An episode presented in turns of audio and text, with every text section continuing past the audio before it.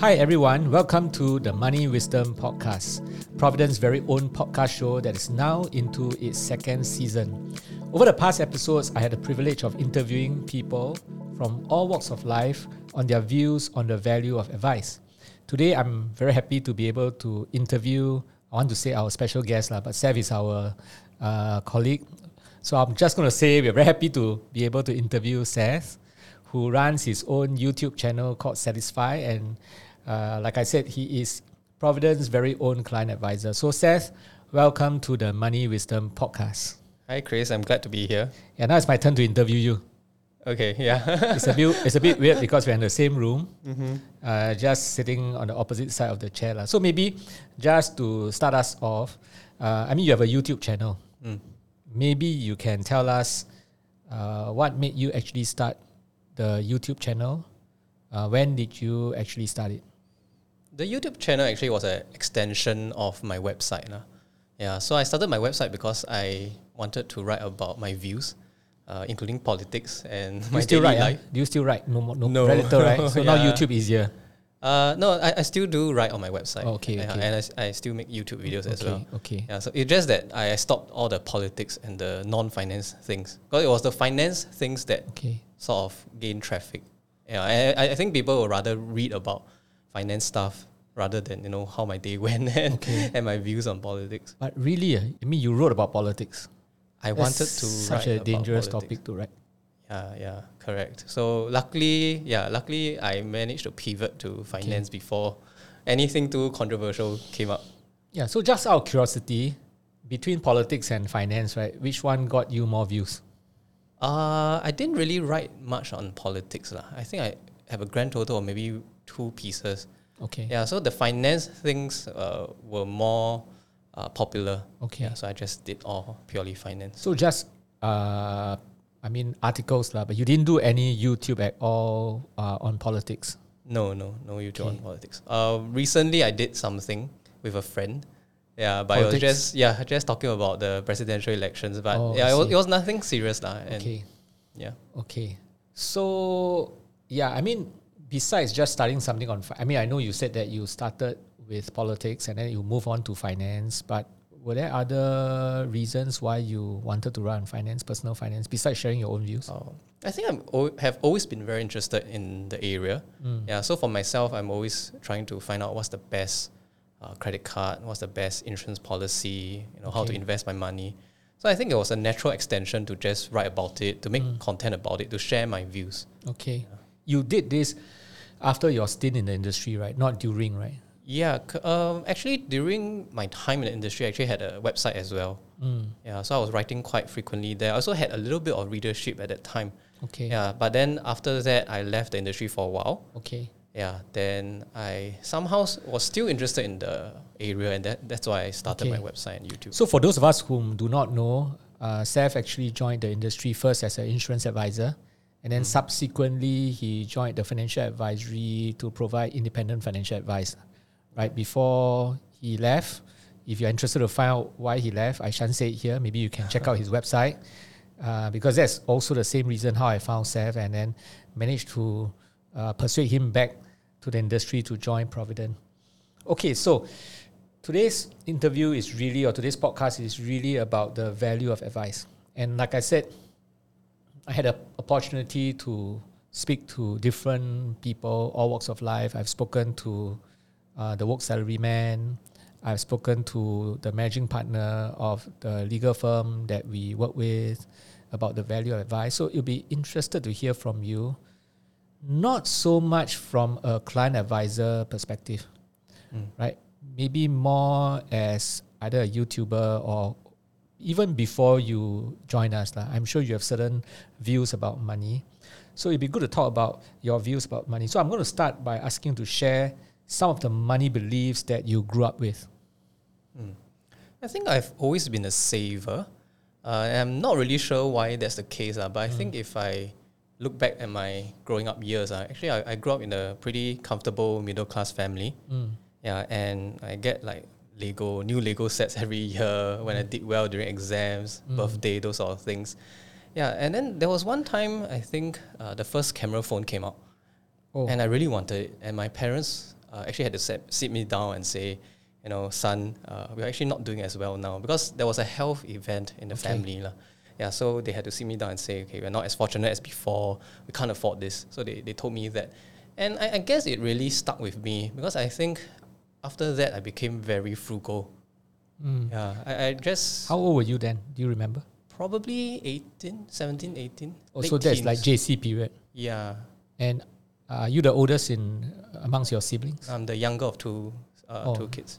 Okay. Young the the The youngest. younger one, yeah. So Okay. I have an elder sister. Okay. So that was quite mature of you at the age of 18 when your parents sat you down and just simply tell you that uh, things are not so rosy now. And then suddenly that changed and then you became more frugal. Yeah, I, I, I guess because in the past I didn't really have to worry about money. And then when they sat me down to say that, I, I thought, okay, seems like things are pretty serious for them to have to tell me that.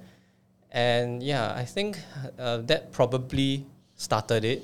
And of course, after that, I went on to uh, NS and all. You know, money wasn't there, there wasn't a lot of money, Mm. right? So I had to be very frugal.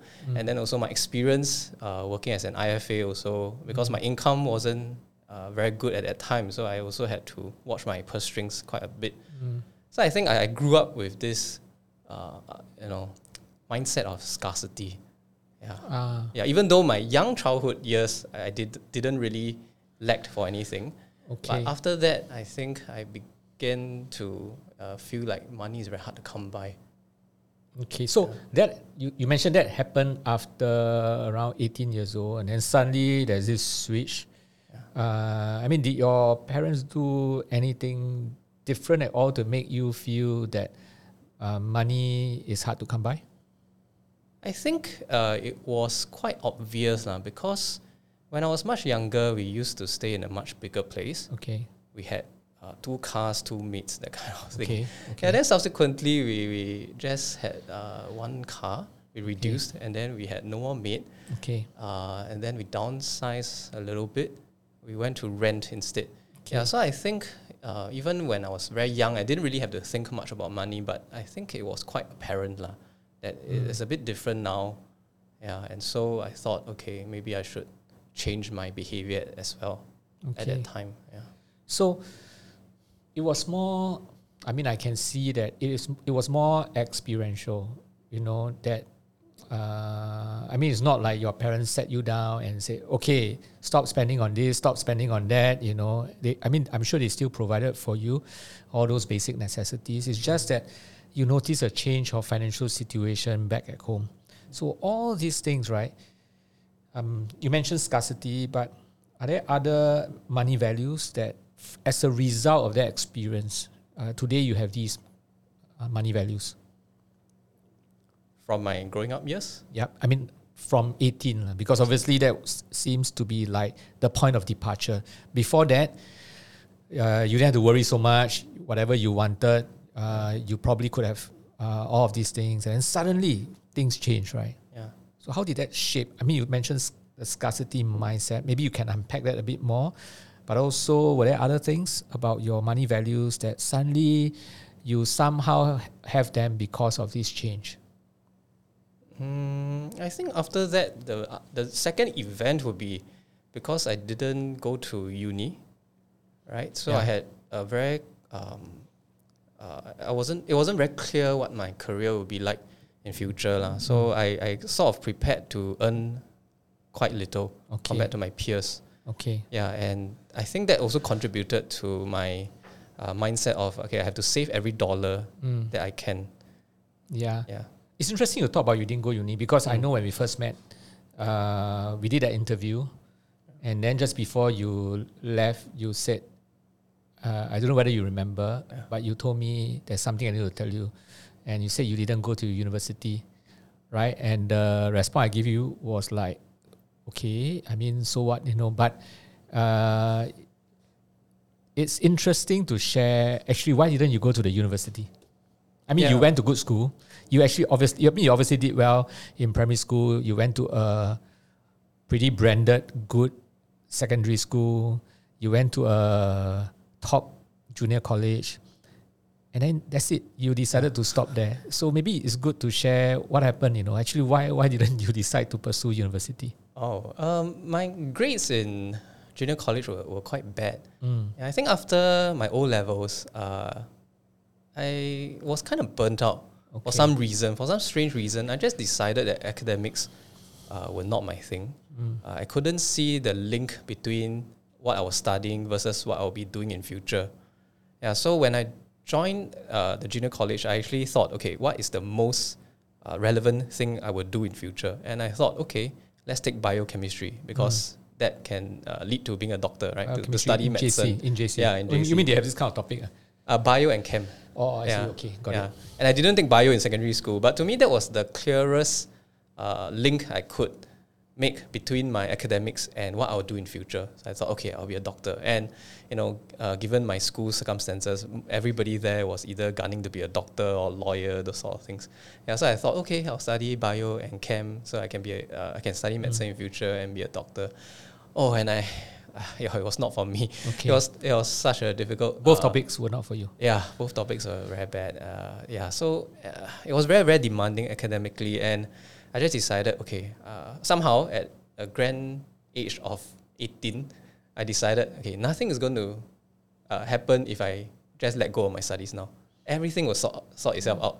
I don't know why I had such a, Okay. uh, you know, confidence at that time. Yeah, so I, I just didn't study at all, and I got triple D for my A levels. Yeah, so with that kind of results, I can't get to university. So I'm just trying to piece the two events together, right? So, I mean, 18 was quite a tough year for you at the age of 18 years old. That year was pretty tough, right? Because you decided to give up your on your studies, and then that event of your parents sitting you down, telling you that things at home not as good as before. Which which one happened first?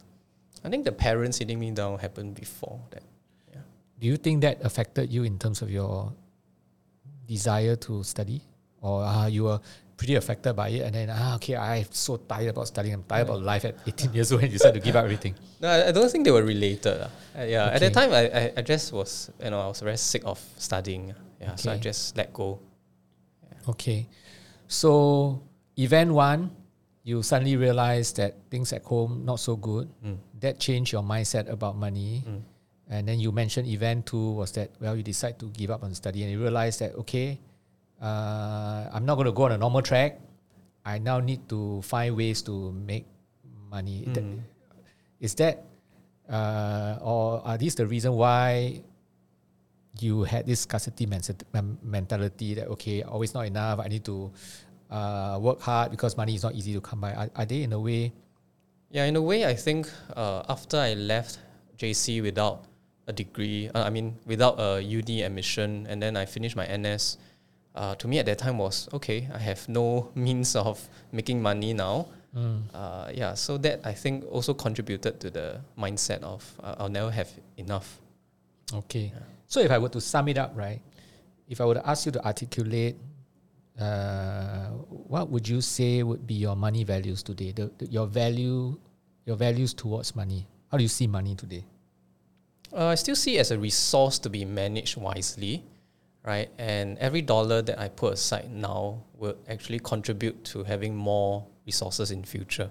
Mm. Yeah, so I believe in delaying gratification. Mm. Yeah, so I'm, I'm someone who's uh, I think still quite frugal, Mm. uh, perhaps excessively sometimes. Yeah, Mm. yeah, and uh, you know even things like meals, uh, I still try to limit myself to five six dollars. Yeah, A day or a meal.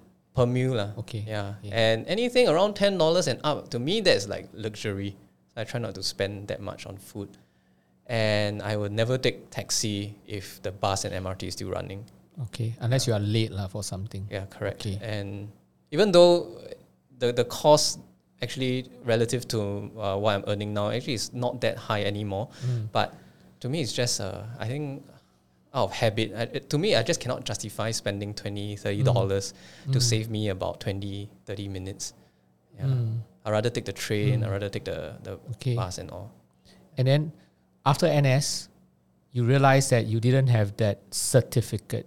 Yeah. You had a pretty bad A level certificate. correct. Unlike a lot of young people, they have a degree. You Mm. didn't have that. So what did you do next to earn money? So I actually responded to a part-time job offer of doing telemarketing because telemarketing actually can earn quite a little bit per hour. Uh, yeah, so I, I responded to the advertisement. It turned out to be a, a insurance agency Oh, okay. who realized that I'm someone who can speak relatively okay. So I, I was uh, two days into the job, and the manager uh, tried to recruit me. Oh, okay. That's how that was how you started. Yeah, correct. In the insurance line. Okay. And I know you also gave tuition uh, for, I mean, you still give, but you gave a lot more tuition last time. Uh, when did that start? That was 2015. So that was a few years after I started my insurance career. Concurrent. Uh, no, after that, because uh, my first year in the insurance industry, I was actually making quite okay income for someone without a degree. Yeah, I think my top month I actually made five digits. That was I think barely half a year into the into the career lah. Okay. And at the time, 21 years old, without a degree, earning that much. Not wow, bad, yeah. I felt like top of the world kind of feeling. Yeah, but subsequently, uh, I left uh, and I joined the IFA because I realized that whatever I was selling at that time, the commission was very, very good. Uh, Mm. uh, but yeah, I realized eh, they weren't actually very good for the, The clients. okay. Yeah, so I felt very bad about it. And then I went on this journey of discovering uh, other better solutions out there. So I, I ended up in an IFA. Mm.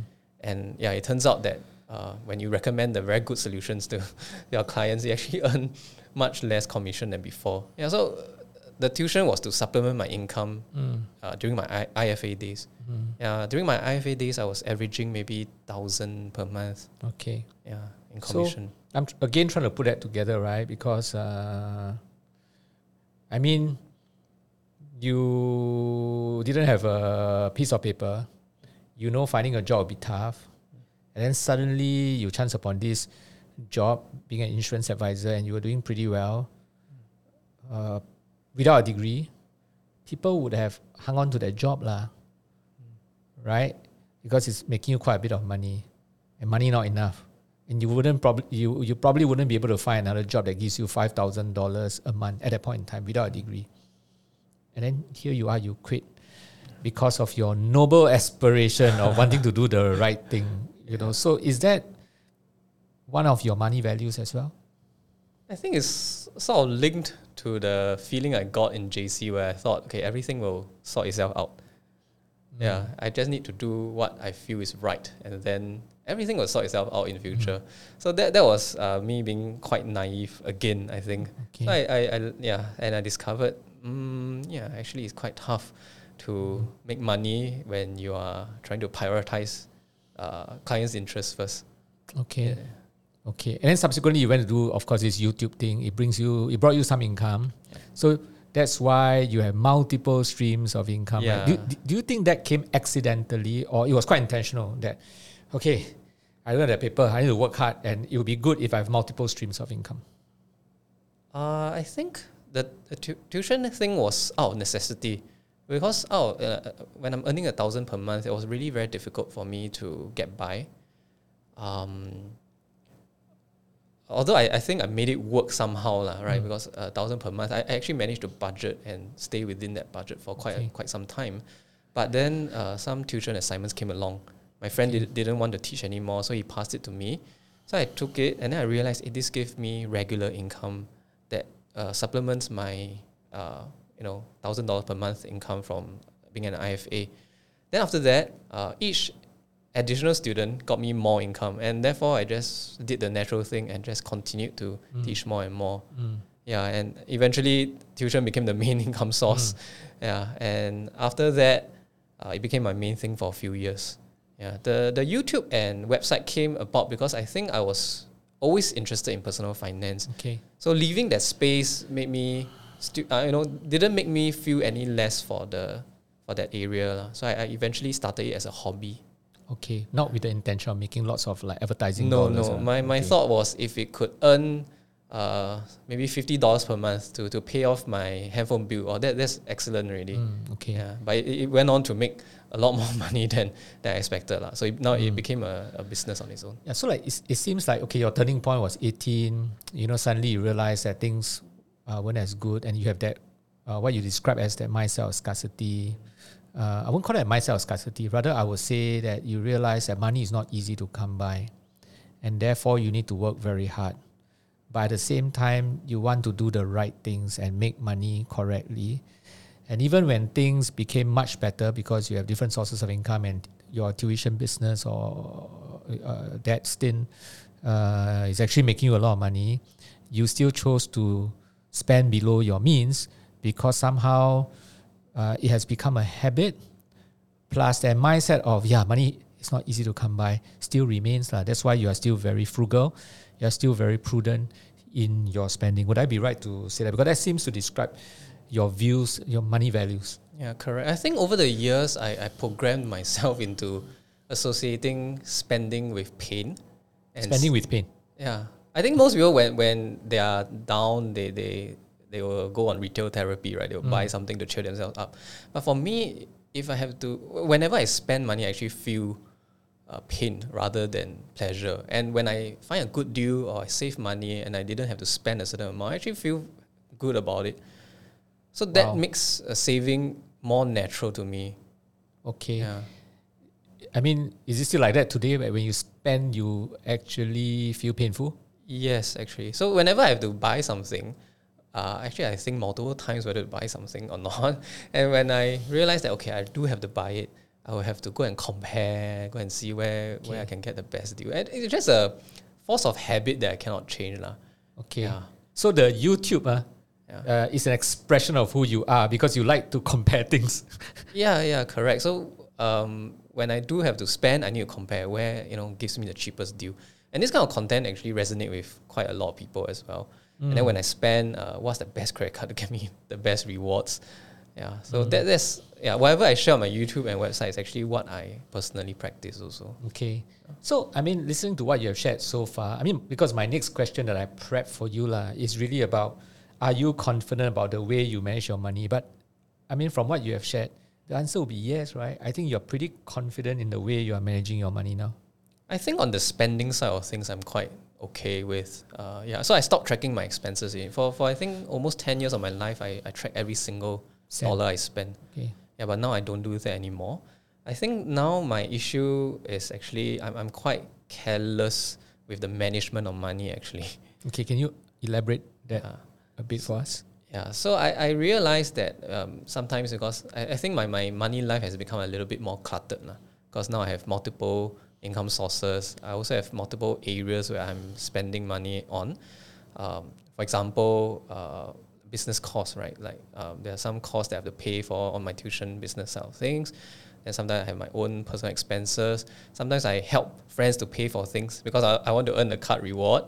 Yeah, then I realized that uh, sometimes I don't claim back the the amounts that I'm owed. Oh. Yeah, so okay. it's me being very tardy. La. I'm, so it's kind of like I, I'm very careful uh, on what I spend on. Mm. But when I actually do make certain payments and I'm supposed to chase uh, mm. people back for payment, yeah, I, I, sometimes just let it go. Uh, mm. Uh, sometimes subconsciously.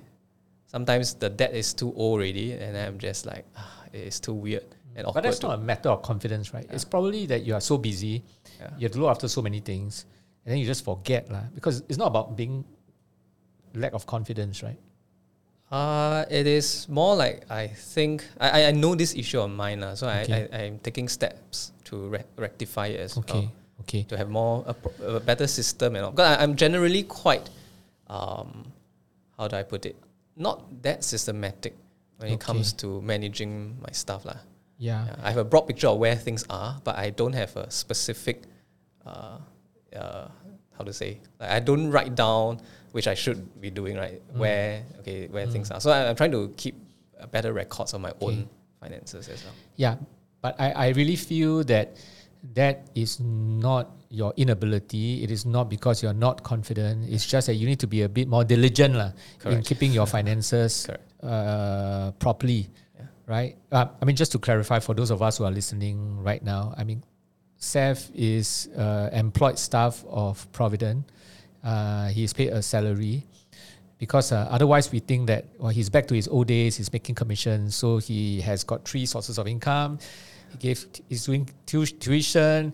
He's making money from his uh, YouTube channel, and then we are paying commission. So actually, he's a full time staff of uh, Providend, but well, we allow him to still do uh, his tuition. He's not doing that much now, and of course, YouTube, like he said, is really a hobby, and if he makes money from it, that's that's great, lah. Okay, so I mean, based on what you have shared, it is really about being more organized. But have you ever made poor money decisions? And maybe if you have, share some of them. Yeah, I think I definitely have. lah. I mean, even Because you're so careful, so I've got to ask, right? Like, right. have you made mistakes before? Yeah, I think uh, I mean, even the best of us, we, we make mistake from time to time. So I'm, I'm, I'm clearly far from the best of us. Yeah, I think the most recent example I can think of uh, would be GameStop. Oh, okay. Yeah. You know, at that time, okay, I'm someone who's actually relatively conservative in my own uh, investments. But when GameStop came about, I felt this sense of FOMO, right? Yeah, fear, fear of missing out. And yeah, everybody is saying, okay, in theory, right, what's going to happen is going to just keep going up, going up.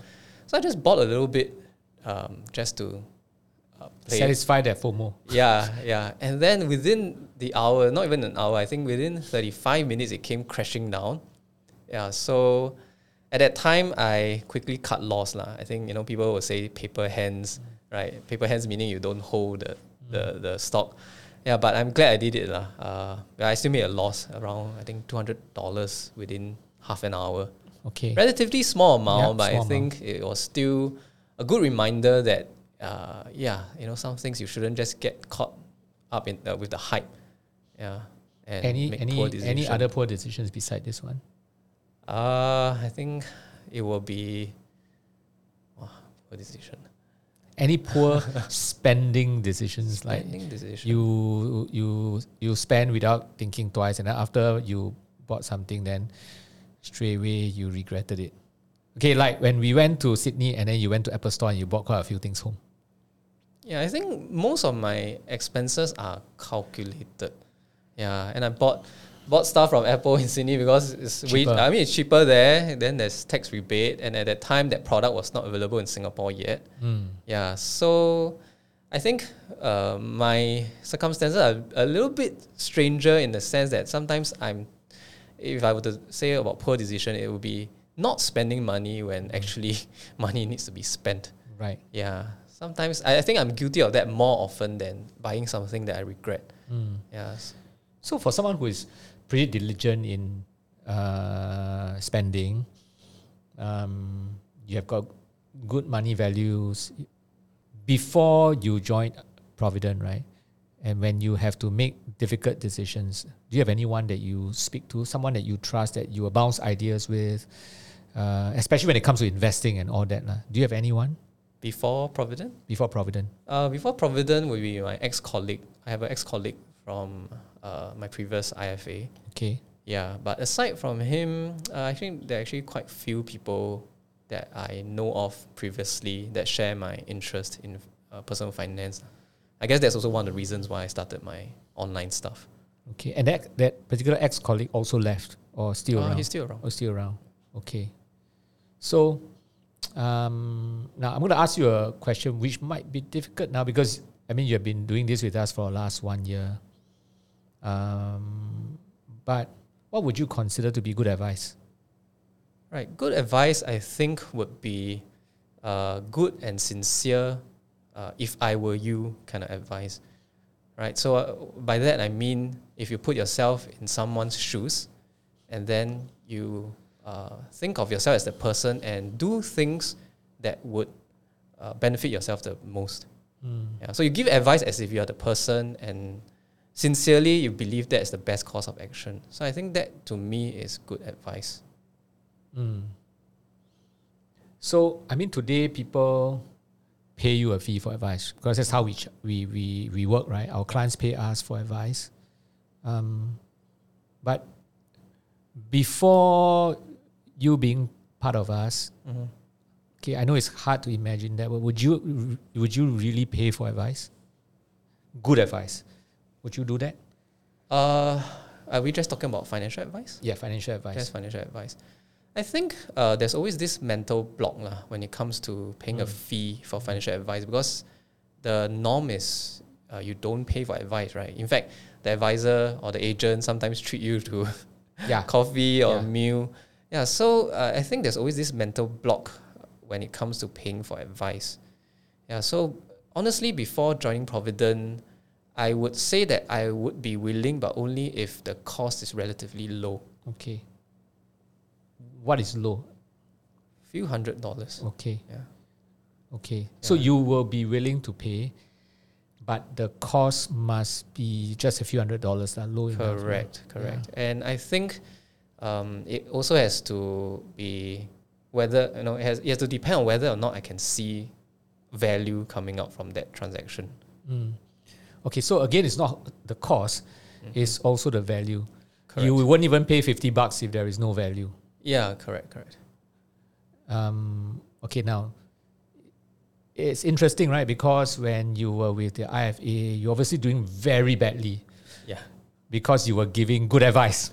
yeah, So it's like pretty ironical because actually you were giving good advice, uh, and you should be paid for that good advice, and uh, you were paid badly, and so you quit. Yeah, but you see the dichotomy because now I'm asking like, would you actually pay for advice? And you say, well, I will pay, but only if it's uh, not too high, a few hundred bucks, and give good advice. yeah, yeah. So at that time, actually, I tried to charge fees. Also, I was charging about uh, I think towards the end of my career there, about hundred dollars for initial consult. Yeah. Then thereafter, of course, any product transacted will be um, commission based. But also, I think that that fee was meant more to sieve out the not so sincere clients. lah. Yeah. Then later on, I tried to up it to 250, and that's that was when uh, there was a hard uh, stop to. I think hard objection. lah. You know, clients start to say no. Hundred dollars still was okay. Okay. Yeah, but I guess the the irony uh, at that time was, uh, as you have mentioned, yeah, I was not doing well in the commission model, and personally, when I pay for advice, honestly, I would say that it is there is a mental block, right? Yeah, because if when the norm is uh, commissions, you wouldn't really think of paying a fee. Mm. Yeah, but when if you are asking, uh, where will I pay a fee for a doctor for a lawyer? Mm. Yeah, I would have Okay. because the norm is everybody pays their lawyer, uh, you know, an upfront fee. Mm. Yeah, so I think, yeah, that that's my answer. So now that you have been with us for about a year, right? Has that mindset changed? That people should, I'm not asking about you now, right? But, but I'm asking like, do you think people should pay for good advice? I think now that I know, I mean, I know how it works, right? Definitely, I would say that people should pay for advice because um, the cost associated with financial advice, I mean, it can be a direct cost, it can also be an indirect cost. Mm. Yeah, so I think uh, you would rather know the direct cost upfront and pay for it rather than to incur a lot of indirect costs that you may not know, right? But it's still coming out from you. Mm. Yeah, so I, I think uh, knowing what I know now, Mm. okay, I would- say that uh, people should pay, lah, even though it may be something that feels difficult, feels Mm. like it's different from the norm. Yeah, but if they know truly how much value they can get, they will realize that it's, it's better to pay the fee. So I guess what you're saying is that, I mean, there is no free lunch. Everybody needs t- uh, money, right, to survive. And so when we work, we should earn an income. lah. That's Correct, only fair. Uh, so when you are taking financial advice, Mhm. you are paying anyway. If you are taking advice from a commission based person, you are paying. Uh, you are paying in the form of a commission. You're paying anyway, Yep. right? And in fact, it is very important to know that you are actually paying not not the insurance companies or not the product providers, right? You are actually paying because using the insurance product as an example, if you surrender your product that you bought in the first few years, you get nothing back because actually what you paid in terms of premiums have gone to pay the advisor. So you are actually paying. When you are paying a fee for advice, it's more transparent because you are paying out from your pocket mm-hmm. that fee. lah. So you are you are paying anyway. The question really is whether it is through commission or whether it is through a fee, mm-hmm. are you getting value out from it? Yep. Right? Correct. Because if there is no value, it doesn't matter if the fees are very, very low. It's not worth paying, right? So how would you then define the value of advice? What would you deem as value of advice?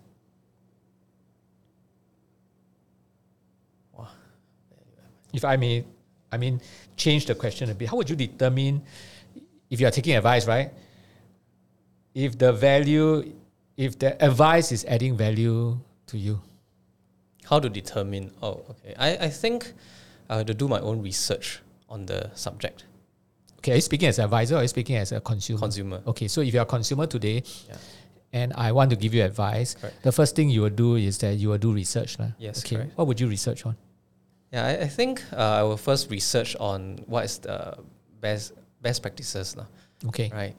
I think if you look, uh, if you think of financial advice, there are actually a lot of online resources these days. I mean, apart from my website and YouTube, there are a lot Mm. of forums discussing these issues, right? Because financial advice is something that I think everybody needs. And because of that, uh, it's relevant to a lot of people's lives. And there's a lot of discussion online, and there's a lot of good material written online. Mm. So I think by researching more, reading more of these articles, you can start to form your own uh, opinion on Mm. whether or not the advice given to you is um, good advice or not. Mm. It does not need. Okay, you don't need to research hundred percent of the topic. Right? You just need to know enough to have a little gauge on whether or not the person telling you, uh, okay, the, the the advice given to you is something that's reasonable or not. Okay. Yeah. Okay. I guess what you're saying is that, I mean, today with internet uh, and with information so easily accessible, Mhm. I guess the advice that is given to you by the advisor is only valuable Mm-hmm. if it is over and above what you would have gotten from the internet. Right? Mhm. Because if an advisor is telling you the same thing that you can get from the internet, uh, and all he does for you is a transaction, Mm. then where's the value of advice? Because actually you know as much as the advisor, or maybe you know even more because you can do all this research on your own, right? So the advisor is not really an advisor. The advisor is a transaction person. I think there are two parts to it. One is uh, knowing the th- theory. The other is actually executing the plan. Mm. Because if I were to think of uh, another service as an Mm. analogy, uh, let's say Mm. fitness trainers, Mm. actually most of the gym equipment, Mm. uh, most of the techniques and all, one can research online and just practice ourselves. Right? We don't need a gym trainer, theoretically speaking. Mm. But still, there's value in hiring a fitness trainer because of um, you know you can have someone to tell you exactly uh, how your form is, Mm. right? Someone to motivate you, someone to keep you accountable for your own fitness regime and things like that. So one, they, they give you the proper theory, which you can research on your own. But two, they also help you execute Mm. your plan. Mm. Yeah. Yeah, I realized that because I used to use a trainer and I had a trainer for two years. lah. So, I mean, I know all the weights machine. I know theoretically how to use those weights machine. But one of the reasons why I engaged a trainer was because I wanted to make sure that I'm doing it right. Because if I don't do it right, even though I know it in my head, but when I execute it, I don't do it right, there's a high chance I will injure myself. Yeah. If I injure myself, and that's it. I can't exercise for months, right? Right. Uh, so I had that trainer for about uh, two years. He was a very good trainer, and then guess what? I stopped, and then I, I stopped because obviously it's a pretty expensive thing. And then I thought, okay, I've been learning from him for two years, so I now I know how to do it. So I went to the gym uh, some weeks back, and I did that. Uh, I, I did some exercise on that particular machine, and guess what? I was doing it wrong. I didn't even realize I was doing it wrong. And then there was this trainer that walked past me. He's not even my trainer, right? So he walked past me, and then he saw me doing it wrong, and I said, "Can I can I just help you correct?" So he actually corrected me for free, lah. Then I realized that, yeah, sometimes even after you learn it, uh, you might still not be able to execute it properly because it's just not your profession. I don't do it every day, right? Still, I can still make mistake. lah. So I, I think that's a, a good analogy. But just to add on on the value advice part, lah, at Providend, we always talk about the value advice, and we often get clients that come to us and say, I mean, the things that you guys preach, yeah, I, I read it, you know, and everybody say the same thing, right? So why should I pay you a fee? So I always reduce it to the three, what I call the secret sources, like that what we do that add values to client, right? So firstly, uh, and you do it on a daily basis, is your daily conversations with your clients, right? Because you are able to carry out very deep conversations with your clients to uncover needs that they may not even realize. And um, in a way, I demonstrated it uh, to all of us here in the first few questions I asked you, right? Because I was trying to really find out your life journey. What makes Seth who he is today? And you shared authentically about your family situation, uh, how you view your money. So today, if I'm your advisor, I will take that very seriously because uh, I know you have this mindset of money is very hard to come by. So you're generally conservative, you know. So that's the first value advice that we add because it's very hard to ask ourselves those kind of questions, right? So that's one value. The second for us, as you know, is our philosophies, right? We have our wealth planning philosophy, we have our insurance philosophy, we have got our investment philosophy. And people often ask, like, wow, why are you so philosophical? Oh, Okay, and the reason is because our philosophy is actually an expression of all the things that we have learned over the last two decades. We know what works, what don't work. And so we reduce it to our philosophy as guiding principles when we plan for clients. And that comes from experience. Uh, and experience is uh, valuable, especially the experience that comes from crisis that we have gone through. And thirdly, of course, is the robust analysis that we do. lah. As a layman on their own, uh, as much as we try, but um, again, it's not something that you do on a daily basis. You might not have tools and you may not have data that, as a professional institution, we subscribe to, right? So these are the what I call the value advice. Because other, otherwise, if you're doing the same old, same old, uh, then the consumer actually they don't need you. They can do everything on their, on their own because uh, they can read everything on the internet. And last but not least, as an advisor, you provide that discipline for your clients to carry out the plan that's written because it's one thing to have a plan, it's another thing to be able to execute it, Yeah. right? Okay, so any final words on uh, this topic of value or advice? What would you say to someone okay, who comes to you today and say, Seth, why should I pay you a fee for advice? Even as a practitioner myself, sometimes I think having the theory itself is not enough ah, because even my own uh, emotions can cloud my own judgment. So I always find it very useful to uh, look for second opinion from s uh, someone who's a domain expert, right? Even though that I know the theory, sometimes when markets go down, okay, I'm supposed to invest more, but I'm scared to do so That's right. right? Because uh, you know you keep hearing about black swan events, you keep hearing the news go on. Yeah, so even myself knowing the theory that okay in the long run markets will go up, when it comes to my own money, I feel fearful for uh, putting it in. Yeah, so I find that there's always value in having someone uh, as a sense check to reassure you. Yeah, this is the theory. Go ahead with it. Yeah, I think it applies to uh, even things like uh, you know fitness, um, a lot of areas in life. Yeah. Sometimes we know the theory, okay, but we need someone to coach us along the way. Yeah, and then like like you mentioned, uh, if you have not asked me about what shape my money values, I think I wouldn't even think of asking myself, hey, why why is my habit like that? I'll just be thinking, uh, how do I save my next dollar, Right. right? Without wondering why, uh, where that came from. Yeah, so I guess even the best athlete, they hire the best coach. Yeah, yeah, And they are the best because they hire a coach. correct. So that is why I guess if even if you are very good in investments or financial management, I feel that there is a need still to get someone like you mentioned to do the sense check. lah. Mhm. Well, thank you so much, Seth, for joining us for this Money Wisdom podcast uh, interview. Um, and I like to end uh, with whatever. I mean, each time when Seth ends his YouTube, he always say, "Please like and subscribe." lah. But uh, for Money Wisdom podcast, I'll just say, if you have enjoyed what you have heard, I mean, we have got very good content. So please follow us, not just here on uh, this podcast platform, but on our social media platform. And if you found this particular podcast interviews and many of our content to be valuable, please share it with your friends. So once again, thank you very much for joining us. Thanks for having me. All analyses, views, or opinions from interviews, recommendations, and other information broadcasted, podcasted, or published herein are provided for general information purposes only. Information expressed does not take into account any specific situation, particular needs, or objectives, and should not be construed as specific advice or a recommendation. Information has been obtained from sources that are deemed to be reliable, but the accuracy and completeness cannot be guaranteed. Always consult with a qualified investment, legal, or tax professional before taking any action. Providend Limited does not accept any liability for any loss whatsoever arising from any use of the information broadcasted, podcasted, or published herein.